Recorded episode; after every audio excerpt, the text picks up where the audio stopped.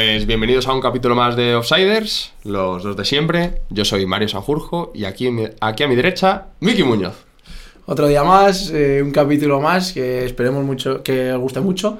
Y nada, eh, que nos estáis diciendo que, os está gustando mucho lo que hacemos, dejarnos feedback, comentarios, eh, todo lo que sean consejos y recomendaciones, bienvenidos serán. Y pues los que lo veis, los que luego nos conocéis y nos lo decís en persona, la verdad que nos ayuda mucho a, a seguir mejorando, así que no lo dudéis. Eso es, seguid así.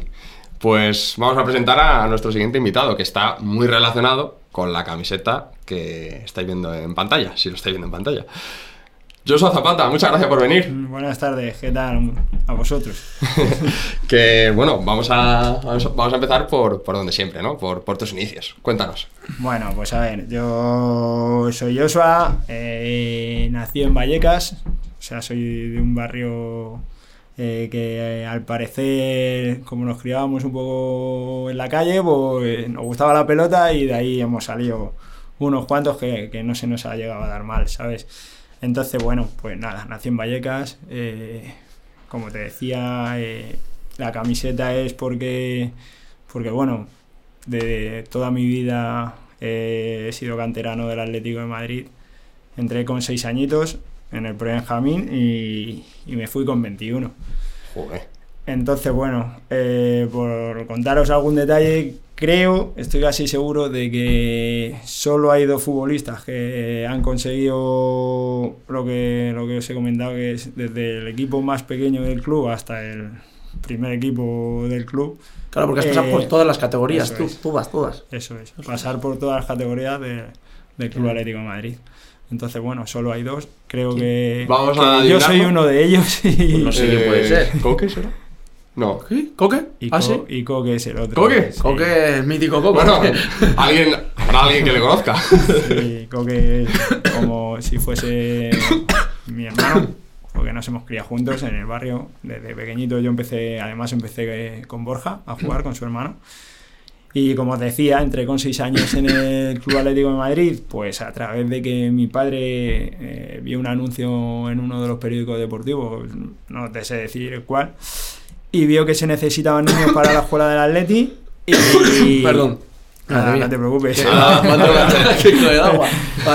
y vio que se necesitaban niños del de, 89 para la escuela del Atleti y, pues me llevó a hacer las pruebas y entré y de ahí pues bueno todo fue pues paso a paso eh, escalando categorías y bueno también es más eh, toda mi familia es atlética por parte de madre por parte de padre entonces, para mí era, un, vamos, un sueño, ¿no? un sueño. Mi y para ti, eso, eso para ti y tu familia. Joder. Y para mi familia, pues imagínate, yo que he tenido encima tíos jóvenes muy futboleros, que ahora ya son un poco más mayores y tienen 50 y pico, o 50 y siguen jugando al fútbol todavía, y yo con 34 ya...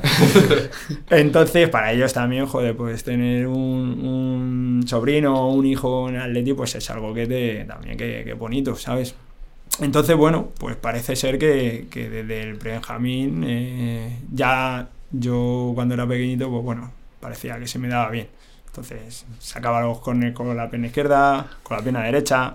¿Sí? Pues bueno, tenía cosas que ya se te veía que, que, que bueno, que tenías condiciones, que tenías cosas que normalmente o habitualmente no Los tienen niños los niños con esa edad. Justo. Así que lo que decía, pues escalando categorías, eh, desde muy pequeñito se me veía que iba, iba con paso firme. Y ya en el, en el Alevina, eh, lo que antes era, eh, bueno, antes empezaba la, lo que es el fútbol base ahora del Atlético de Madrid, antes lo, lo empezaban en el Alevina, porque pasabas de la escuela del Atlético de Madrid a, a jugar al fútbol base del Atlético de Madrid. O sea, lo que, lo que se conoce ahora como la cantera. Eso es, la cantera del Atleti, aunque nosotros eh, éramos como la cantera de, del club, pero hasta la Levina no se consideraba eh, cantera, cantera, que es ahora alto rendimiento, ¿sabes? Ujú. Y bueno, y ahí pasamos ya a, a formar parte del club y, y bueno, pues nada, pues lo que desde muy joven, cuando era Levín, era Benjamín, eh, yo me he considerado un jugador que tenía algo importante. Que destacaba, Que ¿no? donde iba, destacaba, que llamaban la atención. ¿De qué jugabas? Jugaba de medio centro. Eh, era el creador, pero tenía un carácter que era. está bien. Eh, a veces me decían que era, que era como el reflejo de Simeone, ¿sabes? De ese tipo de jugador, pero con, con clase. Y desde pequeñito, pues lo que te digo, para mí el Atleti ha sido todo, ha sido mi vida, ha sido mi casa, eh, donde me han educado como persona, como jugador, entonces solo tengo cosas que agradecerle al club. Eh, al final, bueno, pues luego por el camino, eh, en una carrera de, de un futbolista, pues hay cosas eh, positivas y cosas negativas, ¿sabes? ¿Cuándo, cuándo empiezas a notar que el Atlético de Madrid pues tiene un interés en- especial en, en ti? Bueno, pues al final cuando tú vas a jugar y todo el mundo pues habla de el número 10 o tal. Entonces, al final tú ya desde pequeñito notas, joder, esto se me va bien, parece que, que, que juego bien al fútbol, tal. Pero cuando yo ya me di cuenta de que, de que esto puede ser mi vida y, y puedo ser futbolista, es sobre los 14 años, Joder. yo ya digo, esto puede ir en serio, ya tú lo ves de otra manera. Etapa Sí. cadete o así, ¿no? Etapa cadete. No, etapa, sí, Infa- etapa infantil, a cadete. Ya es cuando yo digo, esto se me da bien, realmente se me da bien. Porque, porque bueno, te das cuenta de lo que pasa a tu alrededor, de lo que, que la gente se fija en ti, de que los equipos llaman a tu puerta, eh, de que en el club, pues bueno, pues te tienen muy bien valorado, eh, que los responsables del club, eh, pues te marcan un poco las pautas a seguir. Que están muy pendientes y muy Están encima muy tuya, ¿no? pendientes y Claro. muy encima tuya y te cogen, Joshua, ¿cómo estás? Tal, que- Entonces yo con 14 años ya me suceden algunas cosas que, que dices, cuidado que aquí eh, pues esto me puedo dedicar a esto, ¿sabes? ¿Vale?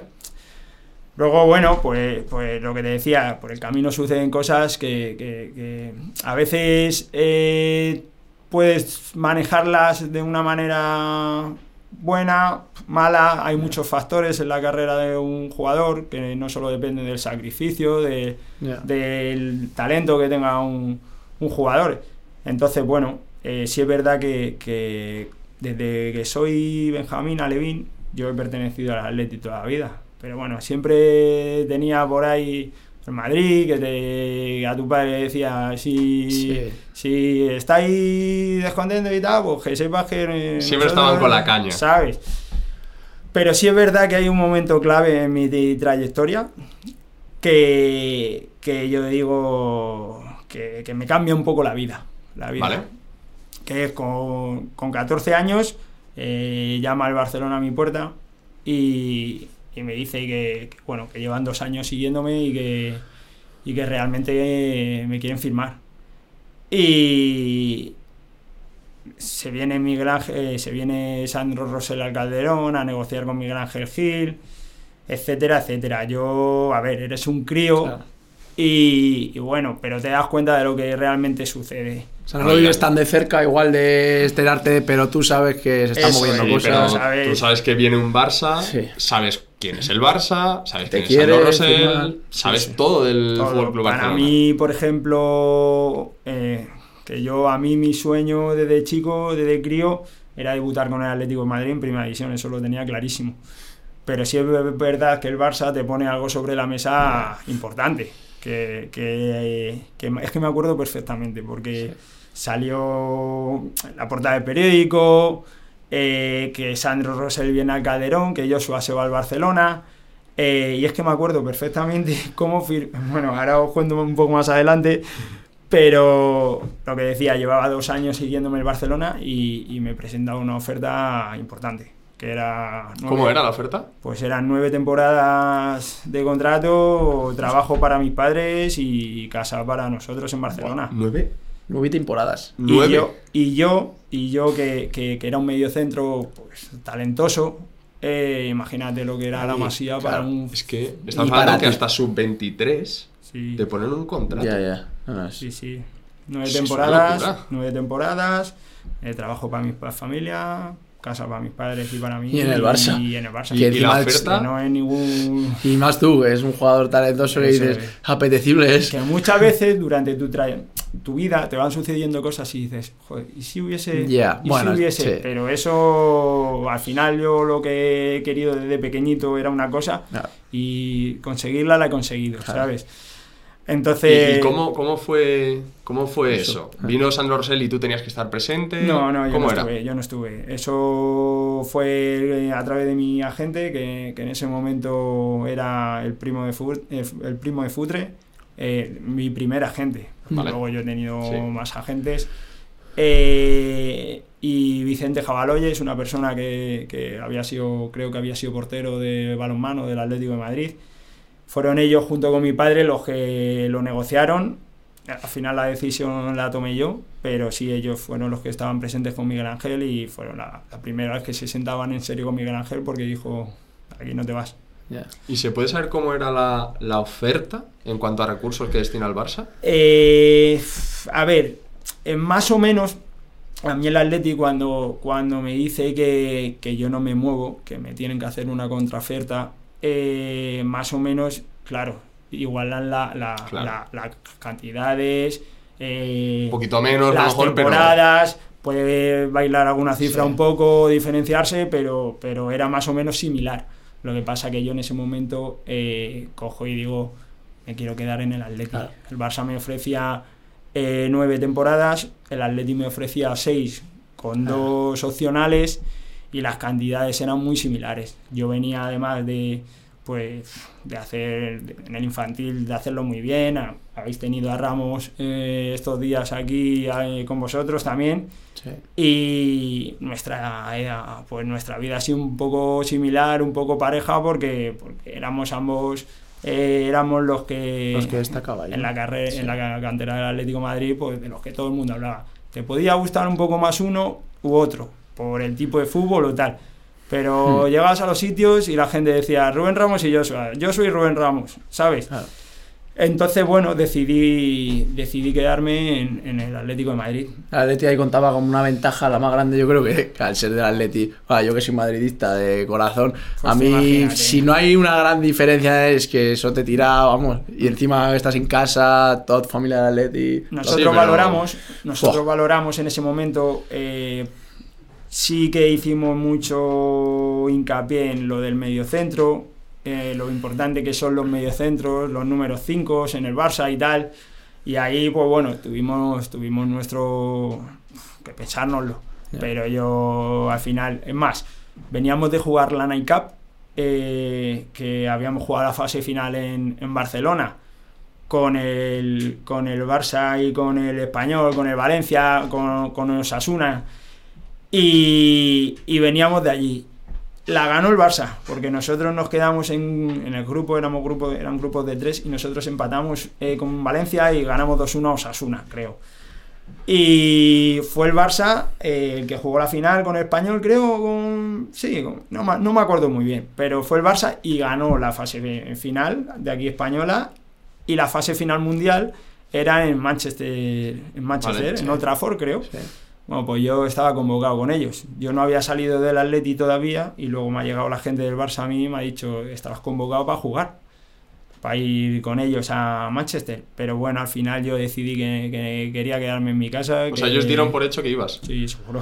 Porque Al estabas, estaba muy cerca la Al cosa. final, eh, cuando tú le presentas una oferta... Ellos no se imaginaban que tú ibas a se rechazar. Se imaginaban que yo no me fuese a ir a Barcelona. Entonces... ¿Se puede hablar de la oferta del Barça económicamente? ¿Cómo era? A ver, era muy similar a la de la Atleti, eh, pero yo te digo, 14, 15 años ganaba bastante más dinero que ahora. Entonces, bueno, eh, yo nunca he sido un chico, un jugador que, que me haya fijado en las cifras, es más, te digo, eh, yo vengo de una familia muy, muy humilde. eh, y todo lo que entraba por parte mía era para ayudar a mi familia, ¿sabes? Eh, al final lo que he tratado es de también de en parte ser futbolista porque era lo que lo que quería ser yo realmente, pero para que mi familia tuviese una vida mejor y, y pudiese vivir, tener una mejor calidad de vida. Entonces yo no, nunca he sido realmente un futbolista de, de fijarme, pues, oye, que este me da tanto, este me da tanto, no. Eh, siempre he querido estar donde más cerca me podía llevar a, a jugar en la élite. Pero digamos que los recursos que destina el Barça a este tipo de ofertas Sí, son, son importantes. Son importantes, son importantes. Al final tú date cuenta que yo tenía 14, 15 años y hoy creo que hay un poco más de dinero en el fútbol, en el mundo del fútbol y ya los a los caetes, a los ya ¿Sí? se- sí, yo creo que sí, que ¿Cuánto- ya se protege un poco ¿Cuánto crees económicamente. que, que le pueden dar a un cadete del Barça? Pues habrá cadetes ganando perfectamente 2.000 euros, 3.000 euros, perfectamente, ¿Sí? segurísimo, segurísimo. Y date cuenta de que, de que es una edad temprana para... Pues es una edad que te falta por cambiar dinero. y porque pueden pasar mil cosas. Pueden pasar mil cosas. Ni el cuerpo te, Pueden es, pasar no es mil igual, cosas. vamos. te puede acompañar. Es que Ah. Lo que pasa que sí es verdad que, que cuando tú tienes algo eh, con talento, con un futbolista diferencial dentro de casa, que, que bueno, que en este caso con Rubén Ramos ya os ha contado su historia y también Sí. pasó, eh, tienes que Apostar. que apostar Sí, por sí. él. Y cuando apuestas por él, pues apuestas de verdad. Y, te puede salir bien. Te puede salir bien. ¿A qué- qué- ¿Cuál es vuestra generación? Pues mira, te voy a decir que nosotros eh, hemos tenido una generación, creo que si no ha sido la mejor del Atleti, ha sido de las mejores. Eh, a nosotros los equipos en España, y ahora voy a contar una anécdota, a nosotros los equipos en España sabían que, que el. Atlético de Madrid No, hay- no había nada que eh, hacer. no había.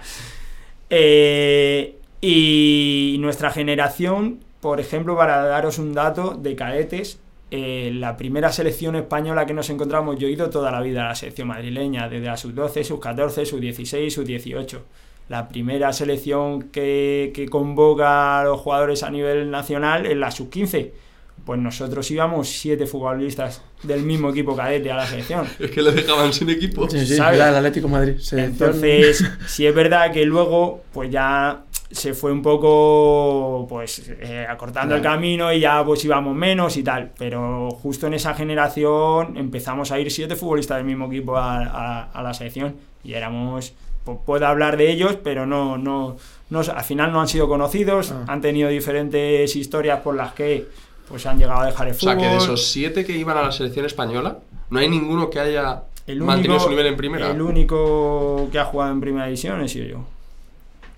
Entonces, Ahí te das cuenta de lo que Ahí te das de cuenta- las apuestas ahí te das cuando- cuenta sobre niños tan de lo pequeños. difícil, Claro. de lo difícil que es siendo pues jovencito. Al final esto Bueno. es todo el mundo quiere Es- jugar al fútbol. eh, Hay un montón de niños. hay que muchos niños sí. que quieren jugar al fútbol. Te pueden pasar muchísimas cosas por el camino, por mucho talento que tengas, y de un millón llega uno, ¿sabes? Sí. Entonces es muy importante pues, de cara a los niños, a las familias de los niños, yo ahora que soy entrenador, eh, pues que, que estén, que cuiden de sus hijos bien, que estudien, que, que si quieren jugar al fútbol, eh, que se sacrifiquen y que se les ayuden a, a- a, pues eso, a llevarles a entrenar, a, a que los niños sepan eh, sacrificarse y trabajar por algo, pero que no descuiden los estudios, que por mucha que apuntes, por el camino pueden pasar difícil, muchísimas Pero cosas, ¿sabes? es lo que hemos comentado, eh, destinas un montón de recursos, Sí. porque esos siete que van a la selección española, pues el Atlético de Madrid o el Barça, quien sea, destina un montón de Sí, sí. recursos. Y no ha llegado ninguno Ya. a mantenerse en primera y, a, y digamos, a, a tener un retorno sobre esa inversión. Es más, yo te puedo decir, eh, los únicos dos futbolistas que han logrado asentarse un poco en la primera división de mi generación eran suplentes. Eran suplentes. En- ¿Quiénes? En, ¿Quién? en nuestro equipo, que eran Álvaro Domínguez, que hasta Oh, juveniles, que luego ha sido un central Sí. Espectacular. Y era mi mejor amigo, casualmente. Sí. O sea, yo el contrato mío del Atleti eh, importante que hago con, con- con 14 años o eh, 15 recién cumplidos, creo, lo hago estando de vacaciones con él y con sus padres. En, lo firmo, vamos, estando con él de vacaciones en, en, mm, en Marbella, que, que ellos eh, veraneaban en Marbella y yo me, iba con ellos. Y me lleva Toñi, la madre de, de, de Álvaro, a un MRV que me habían mandado el, el contrato por correo y yo lo tengo que firmar allí, que me acuerdo perfectamente, y yo lo tapaba.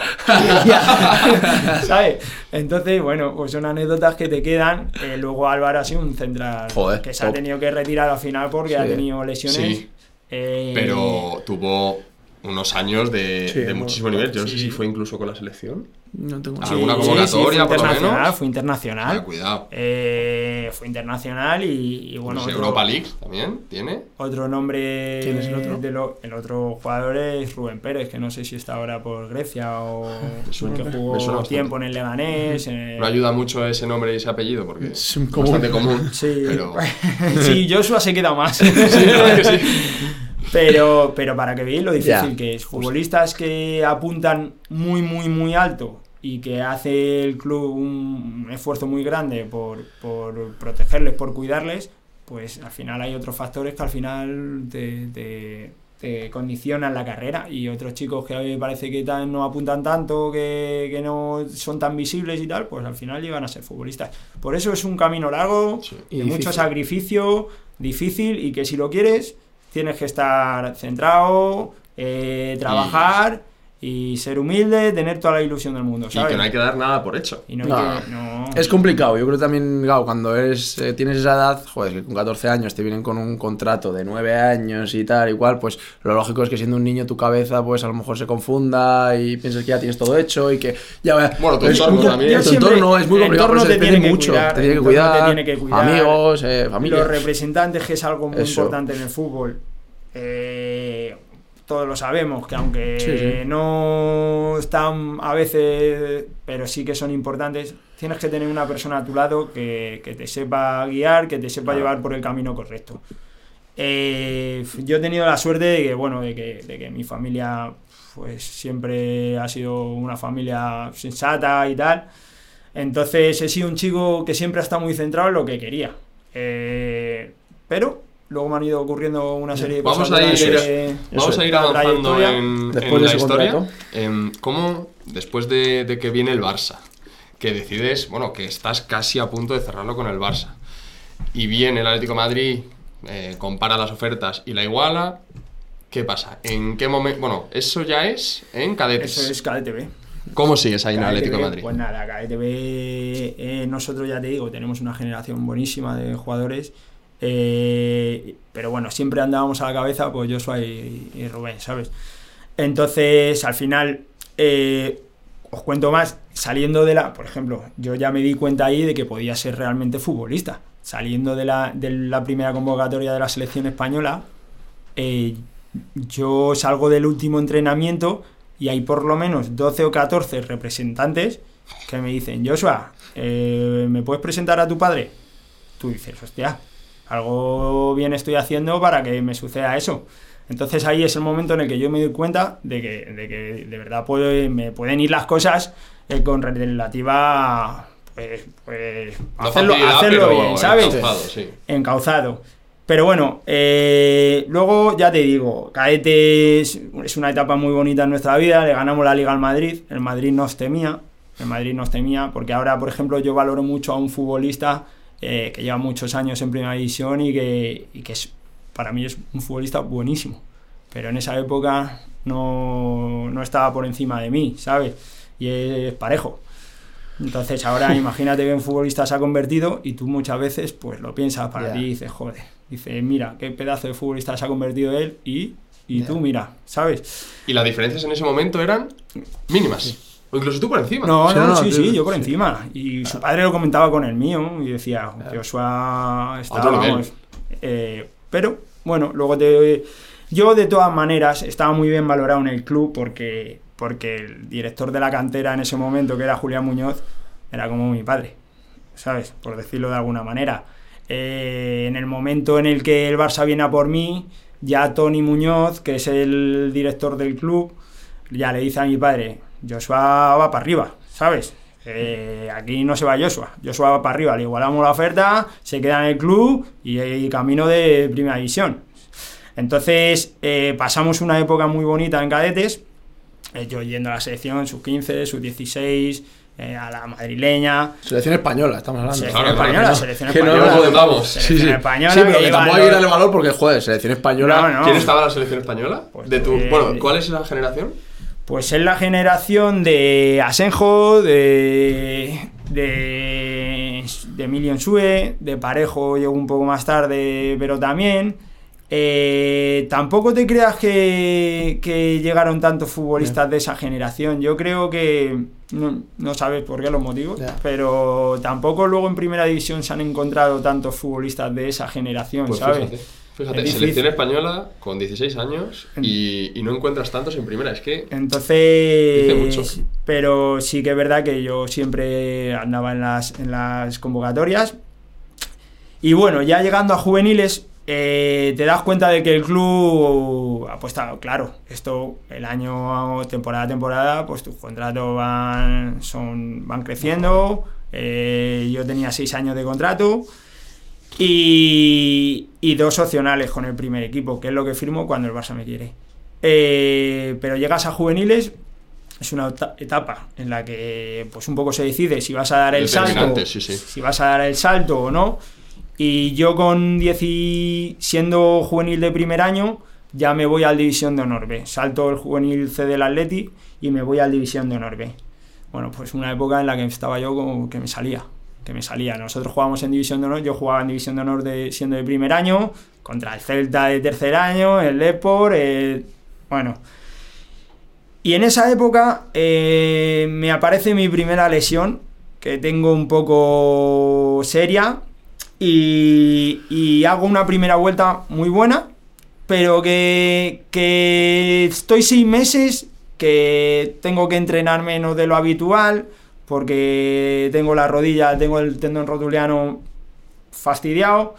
eh, llevo seis meses que, me tratan de cuidar la rodilla, pero que me tienen que acabar infiltrando, que tengo que jugar infiltrado y tal. Y el club decide, eh, pues bueno, pues como vemos que no, que no. Además es que me acuerdo de una cosa, macho. Eh, me acuerdo estando en el despacho de Julián Muñoz, eh, yo iba a la selección española y teníamos ese año europeo, sub 17. Y claro, estaba preseleccionado, yo iba habitualmente. Y llega la convocatoria y una de las últimas antes del europeo y no estoy en la convocatoria. Y tengo una charla con Julián Muñoz y acabo llorando diciendo "Uf, cómo me puedo perder eh, ahora que tengo una oportunidad de jugar en un europeo, cómo no puedo ir por estar lesionado. Y esa fue la primera, pues el primer disgusto... La primera piedra que te encuentras Sí, ahí el primer disgusto real que, que tienes cuando dices, eh, venga, que, que- que- que ya te está jugando Ya, tú, ¿sabes? Tus garbanzos. Entonces, eh, estoy seis meses que el club eh, me lleva con, al Consejo Super- eh, Superior de Deportes a, a recuperarme con el jefe de los servicios médicos del atletismo español, porque era una lesión eh, algo parecida a la de un atleta y no lograban recuperarme y el club decide que me manda con Ángel Basas, que mira, hace poquito eh, que pan descanse porque ha fallecido el hombre y fue que le tengo que estar muy agradecido porque estuve todo el verano trabajando con él, eh, me recuperó la rodilla y al año siguiente en- con el juvenil A, pues empiezo sin ningún problema. Entonces, bueno, eh, ya de juvenil, la primera vez que, que- Es que esto es una anécdota buenísima que os puedo contar. Eh, la primera vez que entreno con el primer equipo del Atlético de Madrid, eh, soy cadete. Y está Bianchi en el, en el, en el 16 años. primer equipo, Sí, sí, sí. Para que la 16 gente lo tenga años. claro, 16 años. Entonces querían hacer un partidillo, eh, eh, pues un poco de con, con- con chicos del B, de la cantera y tal, y me bajan a jugar. Y me viene José María Rico, que era mi entrenador en ese momento, y me dice, ha dicho Bianchi que el mejor es el morenito mediocentro. Morenito por el pelo, ¿sabes? El legadito finito. Y, y bueno, esa es la primera vez que aparezco. Pero la primera vez realmente que, que- que me bajan a entrenar con el primer equipo, ya en, en condición de venga, que, que puedes estar en la dinámica del primer equipo, es estando Aguirre en el primer equipo. Yo con 17 años ya entrenaba habitualmente con el primer equipo, siendo juvenil A. Me bajaban eh, prácticamente todas las semanas. ¿Qué, qué, qué jugadores estaban ahí con Aguirre? Pues es la época de, de Forlán, de Ah. Simao Sabrosa, de Kun Agüero, eh, de nivel. Leo Franco, Perea.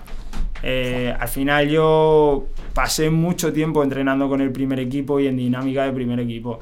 Entonces, José María Reyes, José Antonio Reyes, perdón, que en paz descanse, eh, Simao Sabrosa, hay muchos futbolistas de mucho nivel. Pues ya ves.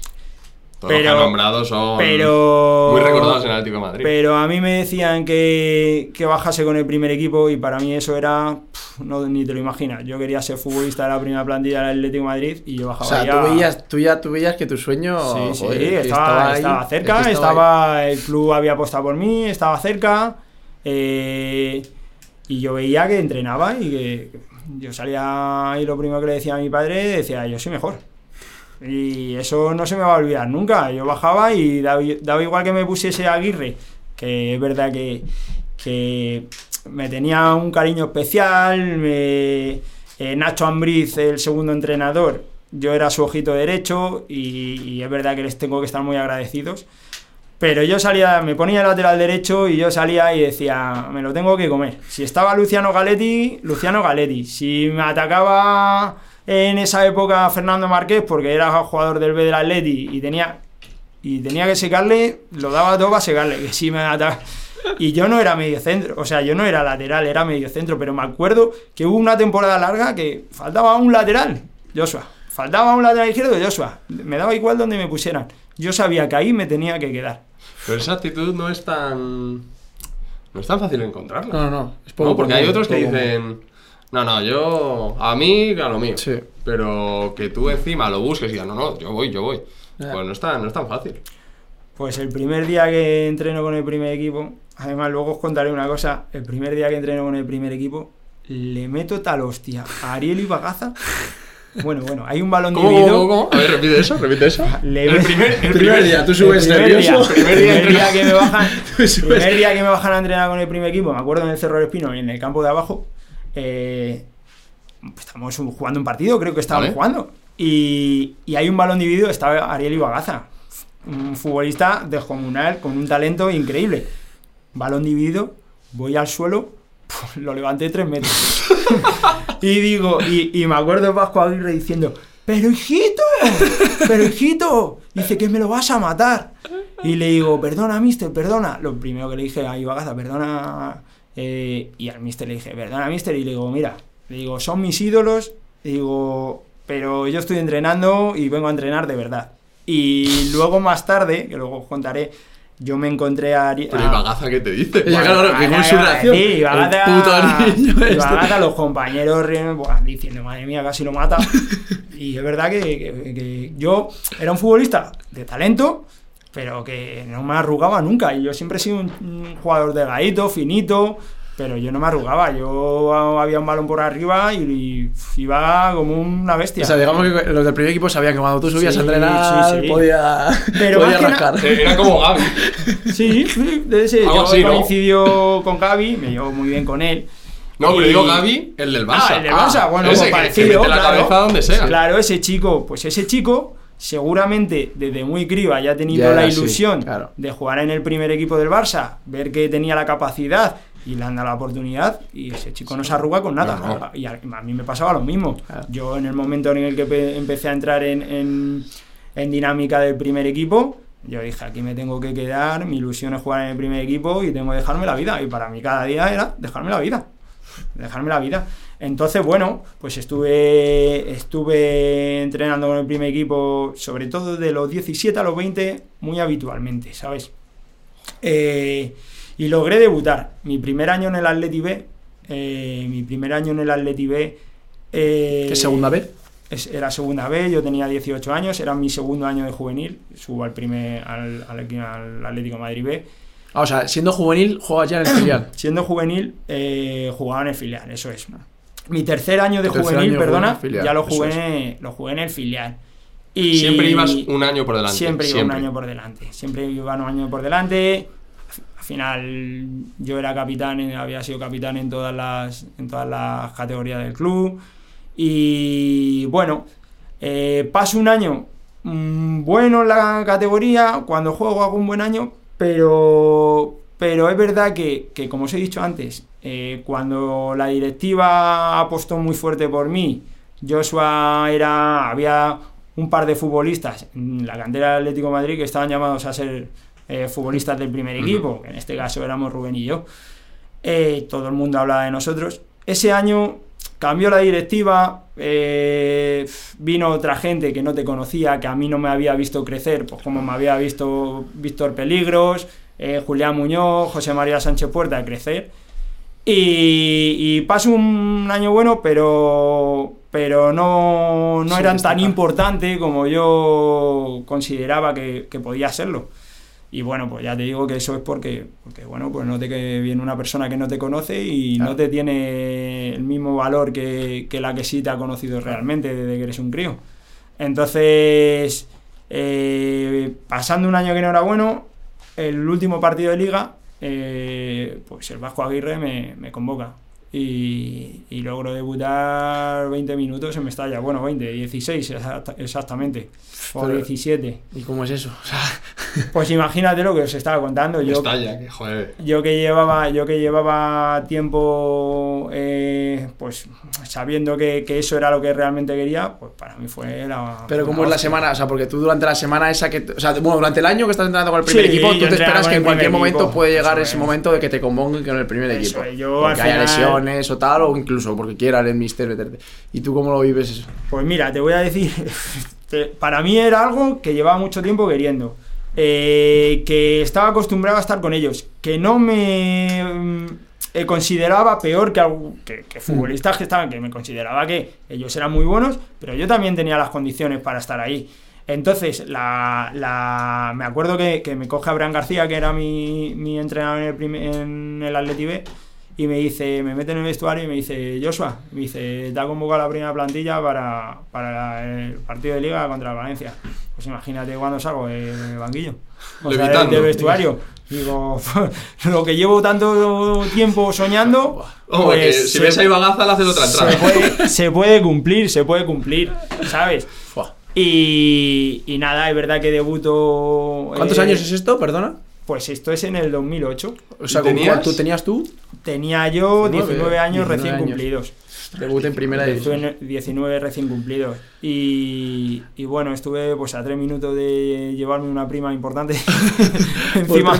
¿Cómo, cómo? ¿Cómo es eso? Pues yo, claro, yo en mi contrato tenías, claro. tenía que si, que si jugaba 20 minutos mínimo en, el, en, el- en un partido de liga con el primer equipo, pues cobraba una cantidad importante de dinero. ¿Y tú crees que eso lo hicieron a posta? Me, me Estaba- quedé al lado. Estaba, estaba Gilmarín. Claro, eso- no, no, pero eso, ¿tú crees que lo hicieron en plan no, aposta? no sé, no sé. Joder, yo 17 me acuerdo, mira, minutos. te voy a contar una anécdota. Bueno, pero ¿cu- ¿cuánto era? Bastante, menos, ¿Cuánto bastante. era? Eso se puede decir. ¿Cuánto era? Pues creo que jugaba 20 minutos y eran alrededor de 20-25 mil euros. Eh, no era. ¿Y, y por sí, tres sí. minutos? Pues no, no, no, se, no se dio. No, no. Y tú al árbitro, Arbi, Encima- cuento, Te aquí. Han pasado Bueno, cosas. Encima salí. Dile, dile a Bagaza que se, que se. Oye, eres gemelo. Sí, sí, no, creo que ya iba, el caño no estaba, ya se había ido, se había marchado ya. En ese yo debuto cuando está Luis García, está Forlán, está Agüero, está Perea, eh, está Viati de portero, me acuerdo, está eh, Vanega, no, O Vanega sea, ¿quién juega contigo de medio centro? ¿O con, con quién juegas tú cuando Eh, sales? Pues bueno. yo creo que cuando salgo me cambian por Raúl García ¿Vale? y, y no sé si está Clever Santana que paz descanse eh, Mm. en el centro del campo. Y me acuerdo que estaba Seitaridis por la derecha, el Kun, estaba Luis García que jugó en el Liverpool, ganó la Copa Europa. Sí. Eh, había futbolistas muy buenos, sí, Mamá Sabrosa, eh, había futbolistas muy buenos. Yo salí y le quitaba la pelota del pie a los dos centrales, a Perea y a Eve. Eh, eh, ¿Ever se llamaba? Eh, creo el central, un central brasileño que hubo en el Athletic, que estuvo un año creo, le quitaba la pelota ¿Qué de, decías, de- de lo- de- vamos, iba a los centrales y le quitaba la pelota. ¿Cómo decía, iba el, el resultado? ¿Cómo saliste? Eh, salí perdiendo 3-1, creo. Salí bueno. perdiendo 3-1. Pero, pero para mí fue lo que llevaba toda la vida queriendo. Entonces. Sí, esta es la mía. Y me acuerdo encima cuando me manda el Vasco a calentar. Salgo a calentar, pim pam. Me llama para volver. Y me acuerdo que yo llevaba el pantalón largo de entrenamiento, llevaba la sudadera de chubasquero. Bueno, pues Pernía, que tenía una relación con él, eh, buenísima, que me cuidaba cuando, cuando bajaba siempre. Me quitó los, panta- eh, los pantalones, me los quitó él. Y le digo, ¿qué haces? Y me dice, pues así juegas más. Y me empezaba él a sacar los pantalones y tal.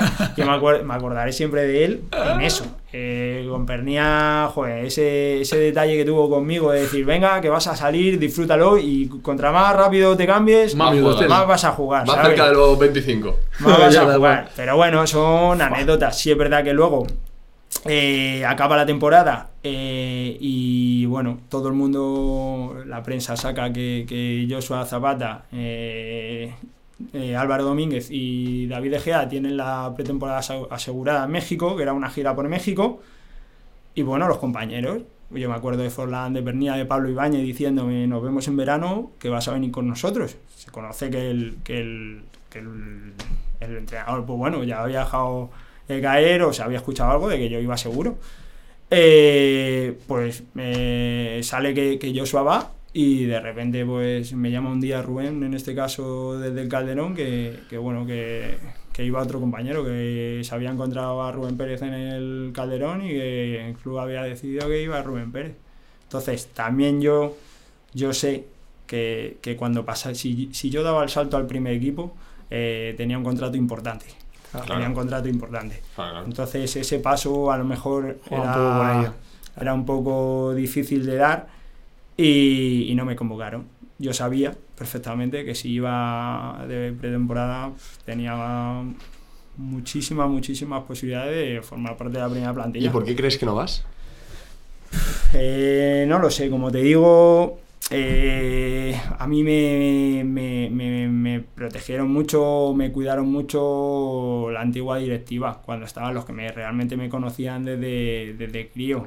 Entonces veían la evolución que había llevado muchos años a la cantera y el cambio de directiva no sé si me benefició o me perjudicó, ¿sabes? Son cosas que, bueno, que tú ni, te enteras. Debutas la última jornada y no te llevan luego. Eso es.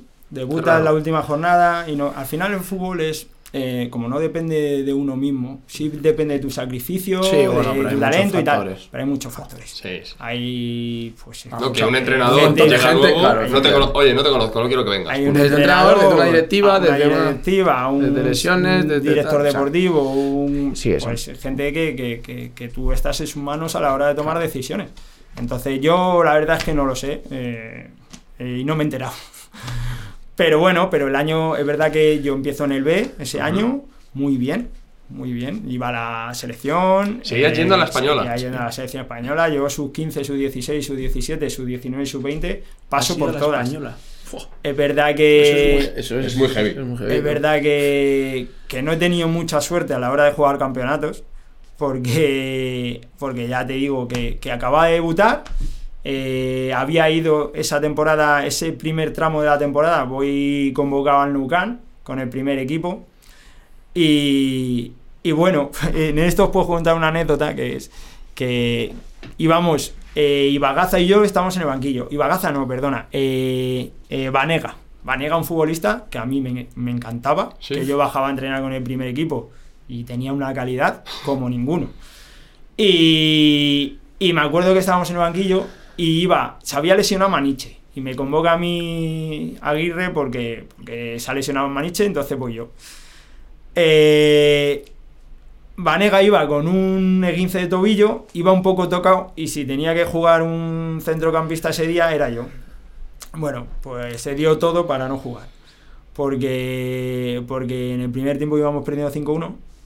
En el minuto 8, el Carno va haciendo la ola, que nos habían metido 3-0, que fue cuando Messi estaba en, En su eh, vamos, Que hacía lo que quería, vamos. hacía lo que quería y, y al descanso nos fuimos 5-1. Entonces eh, cambió a Raúl García el míster y sacó a Vanega al final. Yo no jugué, pero bueno, es otra. Pues otra. eh, Momentos, histo- Otra sí. historia, otra. que puedes contar, que siempre se te va a quedar ahí en el recuerdo. Y, y bueno, pues eh, seguimos, seguí jugando en el B. Y me acuerdo que esa, esa época yo estaba en la sub-20. Eh, iba a entrenar con la sub-20, iba para convocar con la sub-20. Bueno, pues un partido con el B como todos los días. eh, eh, me acuerdo llegar al cerro y había nevado esa noche y estaba el campo congelado. No íbamos a jugar, se decía que, que no, que era peligroso jugar, el terreno de juego estaba peligroso. Bueno, total, que al final jugamos. Y ojalá no hubiésemos jugado porque eh, en un balón que me deja el delantero hacia banda, yo aparecía de cara.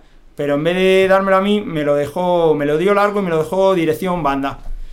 Y como yo en esa época, pues, pues bueno, tampoco tenía toda la confianza por parte del club que yo creo que debería de haber tenido para, para, pues para poder al final mostrarme lo que yo era o lo que yo...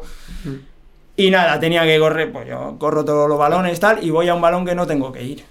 Y me parto el tobillo y el peroné ese día. ¿Pero cómo, cómo fue la acción? Fue un balón que me deja de cara al delantero y se le va un poquito a banda. Entonces yo, para eh, que no saliese de banda, llego, freno el balón y al quedarme en el campo, Vale. me escurro Buah. y me caigo sobre mi tobillo. Y fue pues eso, pues la primera vez que se me puso la piedra más grande que se me ha puesto en el camino para en una época muy importante para mí que yo pues estaba ya cerca de, de asentarme en donde había soñado pues tener pues eso pues ¿Qué una lesión pues me rompí tobillo y peroné. Ligamentos del tobillo y peroné. Y casualmente el primero que me el primer la primera persona que me llama que, que me, me llama al teléfono cuando me lesionó es es Milla Luis Milla que era mi seleccionador sub-20 y me dijo que estuviese tranquilo que, que me recuperase bien etcétera, ¿sabes? Entonces, bueno, para mí eso era muy importante porque ya sabía yo que, que, bueno, que, que ese verano era encima el Mundial Sub-20 en Egipto, yo al final tenía posibilidades de ir y tal. Sí, pero bueno, esa duro. llamada, eso, esa llamada como que te da un poco de Sí, dices, ahora voy a la recuperación, Pero- voy a estar. Pero es verdad que es un palo. Eh, fue un golpe duro, la verdad, en mi carrera, porque bueno, pues yo sí, siempre he sido un jugador de carácter, de personalidad y tal, y yo no me he venido nunca abajo. Pero sí es verdad que esos momentos, eh, un parón tan grande Ya. en, la, en, la- en esa edad, eh, es jodido ¿Cuánto, de... ¿Cuánto tiempo estás de recuperación? Pues mira, pues me recupero en dos meses y medio, pero, pero el club el club me da me da de baja. Los doctores creen conveniente que, que, que es más el tiempo, los plazos de recuperación eran entre cuatro o cinco meses, creo recordar y tal. Es verdad que en dos meses y medio estaba entrenando ya, pero no tenía ficha. Eh, el Sí. club me había pues me había retirado la ficha para hacer un fichaje para el B, que, que era Ibrahim Valdé, me acuerdo. Eh, y no, no volví a jugar esa temporada. Y pasando mi tercer año en el B, ya al año siguiente, eh, no fui con el primer equipo ni nada, venía de lesión, me había perdido el mundial. Eh, empiezo la temporada muy, muy bien. Me acuerdo que había metido en cinco partidos tres goles, que me estaba encontrando bien, que me estaba encontrando. Pero no tengo tampoco un buen año, no, un buen año a la hora de muchos minutos y muchos partidos. Sí que tengo eh, ratos de muy buen fútbol, pero no tenía el peso, venía de la lesión. Ya. Ya, te digo que, que no, que a lo mejor no encajaba con la directiva de ese momento O sea, tú veías que tu papel no era tan, tan na- importante. tan importante como, ya había subido, habían subido otros jugadores eh, importantes al club. Entonces eh, me acuerdo que, que- que tengo ese año que no es muy bueno. Y al final de temporada eh, yo acaba contrato. Acaba contrato con el club y, y bueno, se me decide que, que- que no renuevo. Que, que ya era, ya era eh, estar era otro paso. año más, otro año más en el B, pues que ya eh, no era lo idóneo. Y el último partido de liga, estando yo desconvocado en el cerro, me acuerdo que se me acerca Paco de Gracia, que en ese sentido, en ese momento, pues toda la vida ha sido secretario o director en el Madrid, y me dice, fírmame en una servilleta que te vas el año que viene a Madrid. Y le digo, mira, soy del Atleti, eh, que no se puede ser más del Atleti, Paco, pero si me tengo que ir al Madrid el año que viene, te lo firmo ahora. Y se lo firmé. Sí. Y... Sí, anda. Sí, sí, te lo juro. Y, y bueno, Una servilleta. una servilleta. Entré al bar de la cafetería del Cerro de Pino y le dije, toma, aquí lo tienes. El año que viene juego en Madrid. O sea, él puso unas condiciones o algo y ya está. Eh, me dijo, fírmame aquí como no lleva. Sí. Paco de Gracia me había querido toda la vida. Ya. Entonces, en- entre Petit Comité, me dijo, fírmame tal, es una anécdota. Sí, de Pero colegio, encima pero, yo eh. entré, entré a la cafetería, me acuerdo, y le dije, toma, aquí lo tienes, ¿sabes?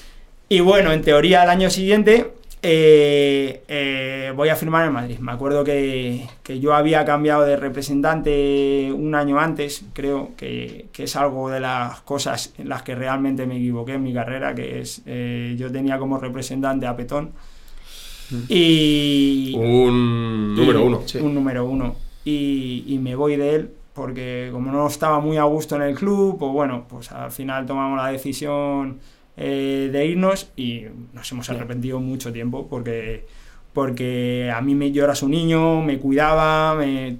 pero bueno, son decisiones, que Decisiones, tomas por el camino que te cambian. Es lo que hemos dicho, decir que, que dije tomar. Y, y total, eh, me voy con Julio Prieto y Juanma López. Y me llama una mañana, eh, Juanma López, me llama- eh, Ju- Julio Prieto, me, me acuerdo perfectamente, iba yo en el coche, me llama una mañana y me dice, Joshua, y me dice, firmamos tres años en el Madrid. Castilla, contrato muy bueno. eh, el año anterior había ido Rubén, no, no habían salido las cosas como... como Sí, pero te lo pusieron. pero me lo pusieron. Total, me llama y me dice que por la mañana eh, eh, me firman tres años y por la tarde me vuelve a llamar. Bueno, por la mañana me había dicho que lo cerraba y por la tarde me vuelve a llamar y me dice que no se firma al final. Y para mí fue un palo duro porque yo, eh, aunque era del Atleti me- y mi vida es el Atleti, yo sabía que jugar un año en el Real Madrid Castilla me podría joder. hacer futbolista, ¿sabes? Entonces, bueno, pues... ¿Y te, al- te dan motivos? ¿Te, da- te no pues otra de las cosas que a lo largo de mi carrera es que al final te pones a hablar y, y Claro. se te pasan cosas, se me pasan cosas y tal. Pero otra de mis eh, grandes incógnitas en mi carrera es que hay muchas cosas que no las sé y esa es una de ellas. Ya. No, sé los motivos. Incluso el repre no lo puede No saber. sé. Ya, pero que me extraña que dijo por la, por la mañana te dicen primo tres años y por la Pues- tarde te dicen pues que no. imagínate, eh, No, va el director deportivo del Sí, Real la Madrid que tiene que poner la firma. Oye, que se ha quedado este jugador que me interesa más y ya no le firmo, tío. No, no, sí, sí. es que hasta que no está Ya. firmado, Sí. no deis nada por. No sabes si al final es tema de representación, Claro. que interesa algo y no se le concede, no sabes. Sí, sí, te pones a ¿sabes? pensar mil cosas. ¿qué pasa? pensar Sí, mil sí. cosas, le das mil vueltas. Sí. Total, que de, de esos años míos en el B, que se me había interesado pues, muchos equipos, eh, Sevilla, Zaragoza, me acuerdo mucho de, oye Joshua, mira, pues tenemos detrás a este, al otro, eh, Girona, me acuerdo, que iban a verte, jugar y tal. Pues yo decido que, que mi paso a... Me acuerdo además que, me, que me hace, sí que me hace una oferta al Alavés, que acababa de bajar de segunda ese año y me hace una oferta muy importante, siendo... eh, creando un proyecto para subir a segunda en torno a mí. Que me acuerdo yo que estaba con Coque en Gandía y con Nacho Martínez, que juegan en Tenerife ahora, eran mis amigos. eh, y me llama el director deportivo del Alavés y me lo pongo en manos de Julio.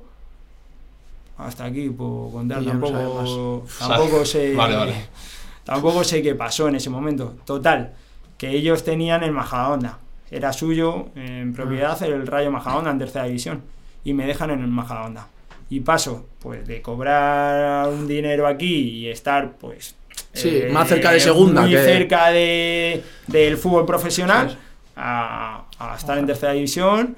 Eh, y, dándote todos los días tú explicaciones de por qué sucede esto o por qué sucede Es que suena otro. feo que te llame un director, un director deportivo eh, interesado, luego tú le pases ese, ese interés a tu representante y tu representante te diga que al final no, es raro. Y, que luego el encima- representante te meta en su en su- propio equipo claro. es bastante raro. ¿Sabes? Pero bueno, eso... Y, y son cosas que, bueno, y bueno, luego ya no y ahí me- en- pasas al rayo, ¿qué pasa? paso el rayo, paso un año muy bueno, hago goles, jugando en medio centro, y me vuelve a llamar el Atlético de Madrid. En este caso, eh, Pantic, eh, para mí, que había sido mi ídolo toda la vida, eh, me conocía ya de, de la cantera de Atleti, de en el B, y me llama.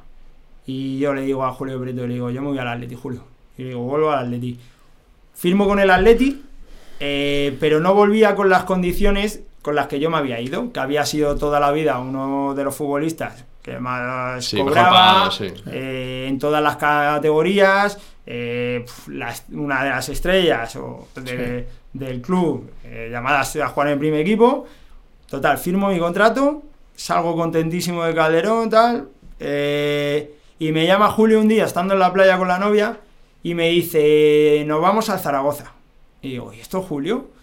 Y digo, ¿por qué? Y me dice, ¿estás muy interesado, Joshua? Y me dice, y nos vamos a ir a... Za-". Y le digo yo, "Eh, pues ¿sabes qué te digo? Y le digo que nos vamos a ir a Zaragoza. Porque creo que para mí, se lo dije así, le digo, creo que para mí es más eh, factible jugar en el primer equipo del Zaragoza que en el del Atlético. ya quería buscar Yo quería, yo quería, yo lo mío era y no estancarte en el B eso del es, Atleti. Eso es. Al final o das el paso, terminas Claro. de dar el paso y contra eh, no, eh, no, un equipo grande es más difícil para un crío sí. o un chaval Sí, joven hombre, dar un paso a la élite, pero en un equipo más eh, de, de normal, Sí. pues es más factible a lo mejor llegar al primer equipo. Y yo me fui a Zaragoza. Al, Al final B, que rompí era el contrato de- con el Atleti y me fui al Zaragoza. Y está Snyder eh, de entrenador y me hace capitán nada más llegar. Entonces, en- tenía Snyder de entrenador, que me había hecho capitán, que eh, apostaba por mí, y tenía al Vasco Aguirre en el primer equipo. Gente que te conoce que de sobra. Gente que me conocía mucho, que me conocía bien. Eh, el primer día que llego y le saludo, mister, tal, Joshua, y me dice, estaba él con los con el entrenador de porteros, el preparador físico, el segundo entrenador y tal, y dice, mira, el primer día que bajé siendo un crío al primer equipo, dice, le metí una hostia de bagaza, y dice, y ahí, y con eso, y todavía, Lo recuerda. tres no, o no, cuatro y años después sí, lo recordaba. Y a día de hoy, seguro que le preguntáis se Seguro. acuerda. Y, y nada, pasé una temporada, la primera vuelta, entrenaba con el primer equipo, no jugaba con el primer equipo, pero entrenaba con el primer equipo y jugaba con el B. Estaba que me salía, es verdad que estaba con mi- como creo que el mejor momento de mi carrera como he estado. Y un día me coge Snyder en el túnel de, en el túnel de los vestuarios que teníamos y tal, y parecía que iban a echar al Vasco Aguirre. Y me dice, si mañana me dan el equipo, me dice, quito a Poncio y te pongo. Me dice, estate preparado. Y me acuerdo que no le dieron el equipo al día siguiente. Entonces, yo veía que yo tenía factible eh, subir al primer equipo. Y, me acuerdo también que una mañana, por ir un poco rápido, me acuerdo que una mañana eh, eh, Antonio Prieto, que era el director deportivo del, que me había fichado a mí para. Me coge, me coge la ciudad deportiva y me dice: eh, La gente está muy contenta contigo, Joshua. eh, has sorprendido mucho a la gente que no te conocía y tal. Y me dice: El año que viene vas al primer equipo. Y me dice: Yo me acuerdo que el Zaragoza, en esa época, estaba último en primera división. Y me dice, el año que viene vas al primer equipo, me dice, ahora no se te puede poner, dice, porque es echarte a los leones. Y me dice, pero estate tranquilo, sigue igual, sigue trabajando igual. Que ti-". y yo ya sabía que le había dado otra vez la vuelta a la tortilla para volver a estar donde quería desde, desde que me di cuenta de que podía ser futbolista profesional. Y digo, bueno, estaba ya, joder, más cerca. Pues esa misma semana, con el B jugando en Huracán Valencia, me acuerdo de la primera acción del partido. Doy un pase espectacular al primer. Bueno, pues a mitad del primer tiempo, una jugada tonta. eh, voy a proteger el balón, salto un poquito, me tocan un poquito, ¡pam! Me rompo la rodilla. Digo, pues bueno, Uf, digo, pues es otro, otro palazo, otro palazo en mi carrera que, que me llevo otro palazo en otro momento otro que palazo era en el otro momento clave. importante de mi carrera. eh, me rompo, pues eso, los dos meniscos, el tendón, el, el tendón, el ligamento lateral interno y el ligamento cruzado, ¿sabes? Todo, y todo, básicamente. todo. Y tengo una lesión muy importante en mi carrera que me marcó, pues quizá, no te voy a decir como la primera, pero Hombre, igual. son ¿sabes? lesiones de seis meses que Eres pueden, mayor, eh, pueden dejarte sí. secuelas. o Sí, sea que sí. No eres el mismo, vamos. Y bueno, desde ese momento, pues me cambian las cosas y, y mi carrera, pues eso, la final la he pasado jugando en O sea, de ahí segunda B Zaragoza y tercera Ah, división. Te recuperas, o sea, te dicen, Paso un año más en el, en el Zaragoza B. eh, pero no pasó, pero no, no era lo mismo. Ya había aparecido en pretemporada yo recuperándome la lesión, habían subido chicos con los que el club pues apostaba y tengo un año en el que no juego mucho, eh, para el equipo un año difícil porque estábamos abajo, eh, ganamos pocos partidos y salgo de Zaragoza. Ese año salgo de Zaragoza, al final de pasar de poder estar en el primer equipo a prácticamente eh, no jugar en el B y pasar de un año en blanco. Entonces, mi decisión en ese momento eh, a lo mejor tenía que haber sido otra. Yo tenía muchas ofertas de Segunda División B, eh, pero decidí irme fuera de España. Y esperé, esperé, esperé que me quedé sin jugar los primeros seis meses de la temporada. Y ya, pues bueno, pues ahí vi que se me complicaba un poco la carrera. ¿Verdad? Que luego he tenido, pues eso, pues me he ido dos veces fuera al, al, extranjero. al extranjero a probar. Pues me he ido a Libertad, a, a Paraguay. Eh, un equipo que juega a la Libertadores, muy buen equipo. Pero igual, me puedo, puedo contar aquí porque esa fue. Eh, yo me había ido de Julio Prieto en su momento, eh, cuando me lesiono de la rodilla. Porque es verdad que, que hasta ese momento en el Zaragoza, Julio todos los días me llama, Julio Prieto, mi representante, todos los días me llama. Yo estoy todos los días allí en el periódico de Aragón, que sale Joshua, Joshua, Joshua, tal. Y, y me dice, me dice que, bueno, aparece en el- me operan en Fremap y aparece un minuto en el hospital. Un minuto. Me he tirado hasta hace dos años sin saber nada de él. Entonces, eh, bueno, pues son cosas que te pasan a lo largo de tu carrera que, que te marcan. Y yo me he ido dos veces a probar fuera, a Libertad, y luego me fui otra vez a Austria y las dos veces me he acabado volviendo. Eh, diciendo, ¿qué hago yo aquí? Eh, la primera en Paraguay me acuerdo que, que querían cederme a un equipo de la primera división paraguaya y yo cuando vi las instalaciones y vi el campo y tal, dije, dije yo aquí no me quedo, me voy para España. No tenía motivación. No, no, no. Era algo que, que yo no había soñado con eso. ¿sabes?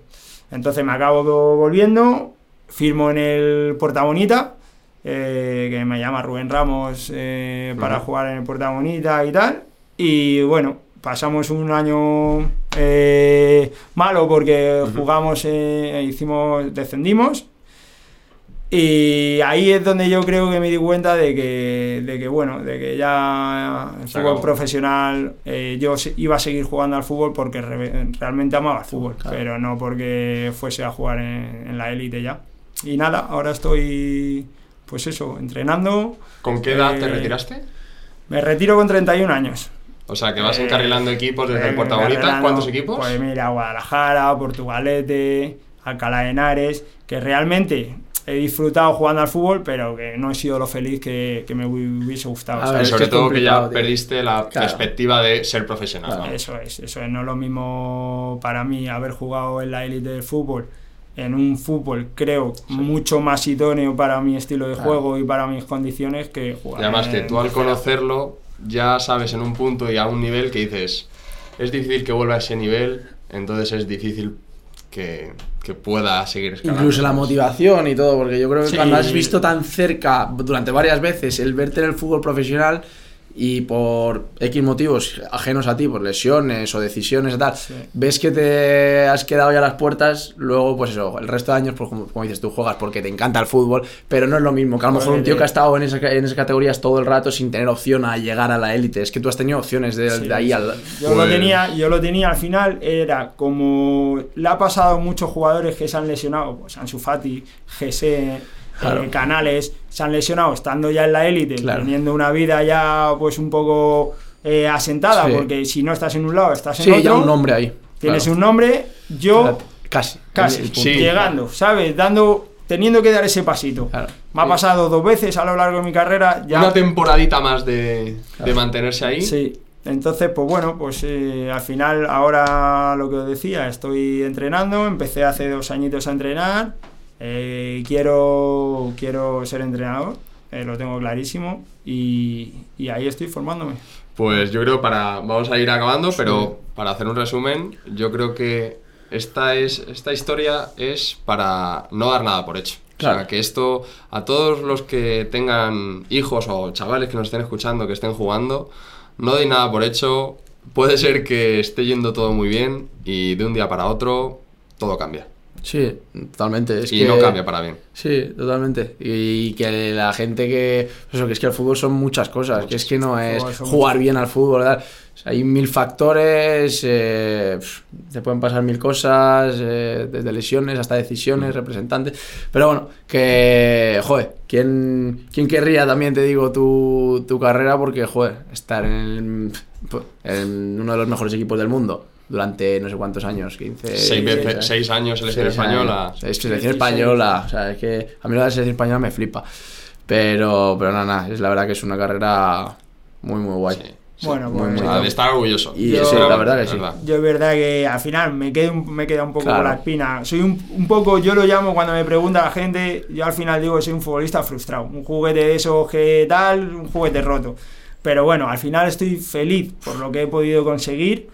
Eh, con una espinita clavada por no haberme mantenido en la élite, que creo que lo podría haber conseguido si la suerte me hubiese acompañado un poco. Y alguna decisión Sí.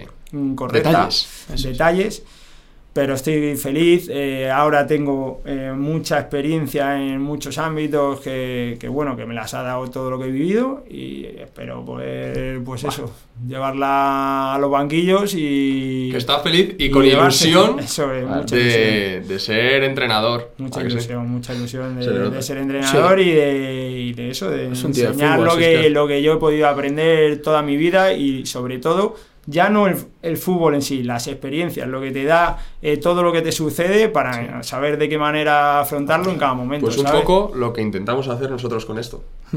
Así que bueno, yo un placer. Nada, pues la verdad que ha sido, aunque digas que tiene la espinita ahí, es una envidiable, Sí. la verdad. Y bueno, no te olvides que debut en primera división. Yo que aludé, o sea, el debut en primera división es lo. A ver, y ¿cuántos con tenéis, este equipo. es ¿cuántos que- tenéis esta en casa? Claro, es que es muy complicado. Entonces, bueno, a mí me ha alucinado. Ya para terminar, eh, lo que siempre le preguntamos a todos los que vienen a hablar con nosotros, eh, ¿quién te gustaría, si que conoces, que pudiese pasar un rato bueno con nosotros, charlar y que nos cuente, pues como tú, tanto trayectoria como anécdotas chulas sobre todo que él? puede ayudar a la gente además. Y se llama Miguel Valencia, fue canterano del Real Madrid muchos, muchos años. Y ahora es entrenador deportivo, eh, periodista. Bueno, no, eh, no destripen mucho. eh, creo que, Bueno, que puede os, puede, os puede aportar mucho. Invitación lanzada. Lanzadísima. Muchas gracias. Fue canterano del Real Madrid muchos, muchos años. Y ahora es entrenador deportivo, eh, periodista. Bueno, no, eh, no destripen mucho. eh, creo que, que puede os, puede, os puede aportar mucho. Invitación lanzada. Lanzadísima. Muchas gracias, Vale. Joshua, por la historia. Sí. Es, es, es increíble. Pues bueno, pues muchísimas gracias a vosotros por la invitación y ya te digo, se hace corto porque al final Sí, sí, se lleva cosas. el tiempo volando. Pero ha sido un verdadero placer. Mil Vale. gracias de corazón. Y, y a todos los que nos escucháis, pues seguid dando apoyo. Eh, si no estáis suscritos, suscribiros. Eso es. Tenéis que suscribir. y, y nada, comentadnos cualquier cosa que os guste o que no os guste por privado o en los comentarios. Que nos Por ayuda favor, un. Sí, eso es. Y ya nos vemos en el siguiente capítulo. Hasta la semana que viene. Venga, muchas gracias. Muchas gracias. Adiós. Chao.